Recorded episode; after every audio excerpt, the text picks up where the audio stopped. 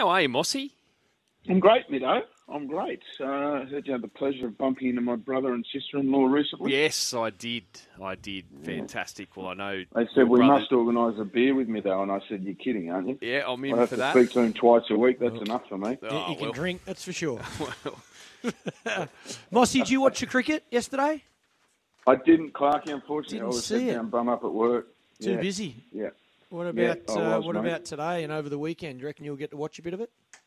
I've, I'm commentating two games over the weekend, so no Mate, rest. Football getting in the way Yeah, of life. I know, big time. It always gets in the way of fun. I'll What tell a you what, though, what a Sydney derby we've got. Oh, yeah. Uh, always, you know, always an important fixture, but particularly when you know it's, it's delicately poised for both these sides. I know the Wanderers are second, but there's a real chasing pack, isn't there? And uh, well, if they win this Sydney FC, they they really pull to within the Wanderers on the table. So this is going to have an edge to it. This game at CommBank Stadium. I'll tell you what, the, with the market as well, Mo- Mossy. uh, I think the Wanderers fans will feel very disrespected in that Sydney FC are slight favourites.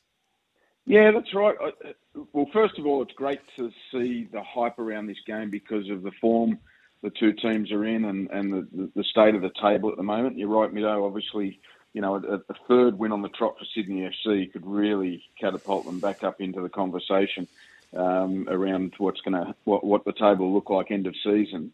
Um, because you remember the first Sydney derby, it was all around Milos Ninkovic and his defection to to Western Sydney, and um, you know it was good hype around the game, but it was all centred on the individual. So it's good to hear um, that this is more about the two clubs and, and the, the class divide, if you like, that, uh, that the media are, are playing at. Um, but I, I, can't split them. I, I, I seriously, I, I think we're in for a great game of football.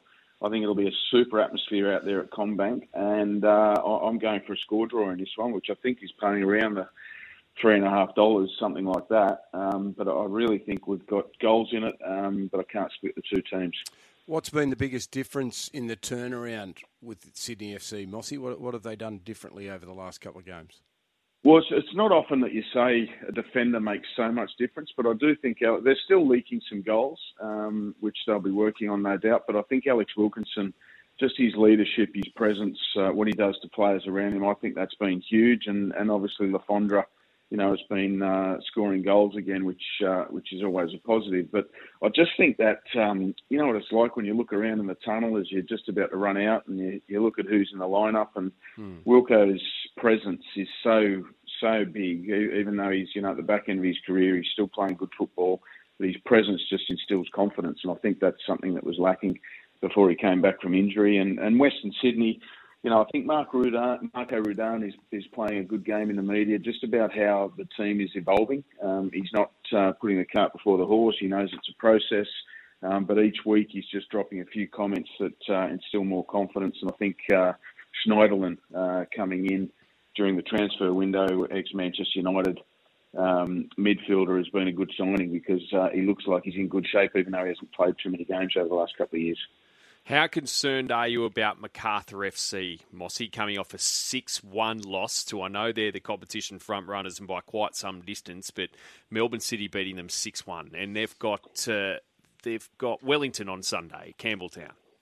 Yeah, I, I commentated that game last week, and um, and I have to say, you know, for as good as Man, uh, Melbourne City were, um, and we'll get to Manchester City in a moment, um, but for as good as Melbourne City were, um, Macarthur were just as bad. Um, and and you know, you can't you can't point the finger at Milos Sterjovski, the new manager. He's only just uh, just taken over. He's a couple of games. That was his second game in charge.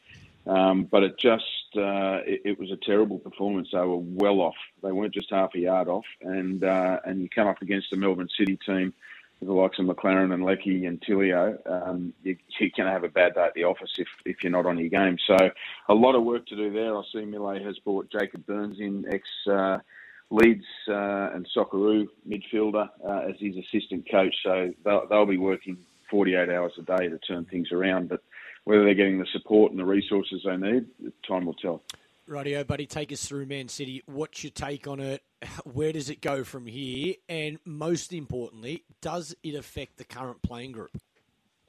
Absolutely, Clarky, because uh, you know when you've got a realistic threat of expulsion from the Premier League at, at a club the size of Manchester City, and it, it is realistic. I mean, you think about over 100 charges from 2008 um, to, to 2018 or 2009 to 2018.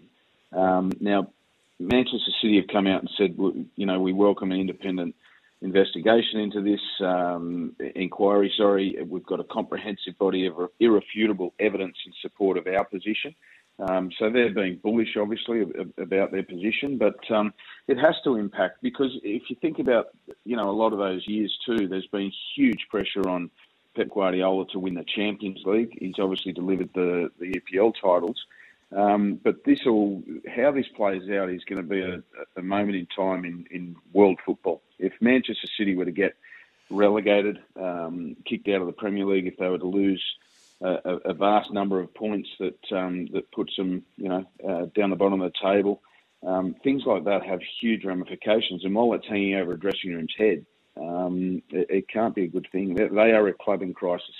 Just on that, Mossy, if, if they get um, relegated, what's the financial spend from Premier League to the next level down? Can they spend whatever they want, or is it salary cap?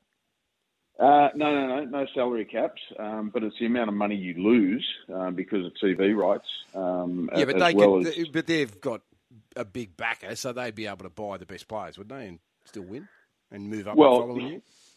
I, it depends how long the um, the uh, the ban is. You know, I don't think they'd just be kicked out of the Premier League with. Um, you know, if you remember Rangers uh, in the Scottish Premier League when they were kicked out, um, I think it was Gee, Mido, you might know better than I, but I, I think it was like it was for a term, um, you know, two, three, four years, whatever it was. It took them seven years to recover.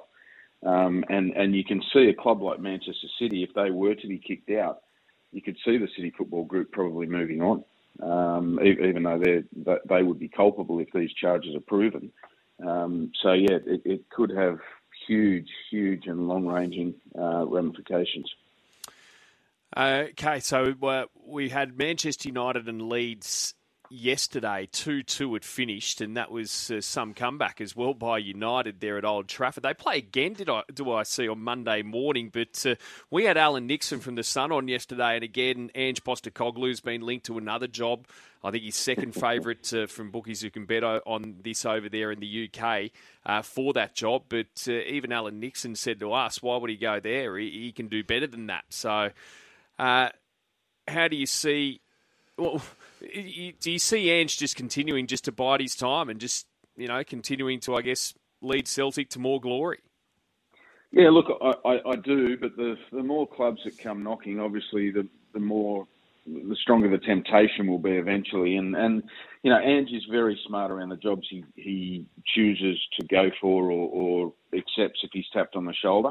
Um, and, and Leeds has a rich history with Aussies. You know, if you think of Mark Viduka, Harry Kewell, um, Jacob Burns, uh, you know, all, all of those guys played for Leeds. So there is a um, there is a history there for, for Aussies, and I know Ange likes, um, you know, he likes the project, but he likes the he likes the, the story as well. Um, so um, yeah, it'll be interesting. I, I, I, still don't see him jumping. I, I still maintain he's got a um, you know, uh, uh, unfinished business at Celtic and, and, going to the Champions League again, I think is, is a is a key magnet for him staying at, at Celtic. Um, but you've got the likes of Gerrard, uh, Pochettino, also mentioned uh, Carlos Co- uh, Corberán, uh, who's now in charge of West Brom Albion. He was the favourite, but he's just extended at West Brom, so uh, he won't be going there. He used to be the first team coach at Leeds under Bielsa. Um, but yeah, I, would like to see you know, Stevie Gerrard or a Pochettino. I'd love to see Pochettino back in the, the Premier League. I'm just not sure that um, Leeds is the type of club that would appeal to him. I think he's um, he's looking at you know one of the Manchester's or uh, or a Liverpool or something like that down the track. So um, yeah, watch his space. But I, am not surprised that Marsh went. Um, seeing them over here in pre-season, I was never really impressed with him, um, and I, I thought things might go south at some point during the season. Multi, please. Mate, let's go a four-legger uh, three in the Premier League. Arsenal into Fulham, into Manchester United um, in that quirk of the fixture where they they uh, travel to um, travel to Leeds. Um, into the draw in the Sydney Derby. So Arsenal, Fulham, Manchester United, and a draw in the Sydney Derby. Okay, I'll have uh, the odds for that for our listeners. In fact, I'll be able to give it right now. So for Mossy's multi, uh, of course, I've gone too far here. Here we go, the draw. So Arsenal, Fulham, Manchester United, the draw. That's paying seventeen dollars sixty three with tab.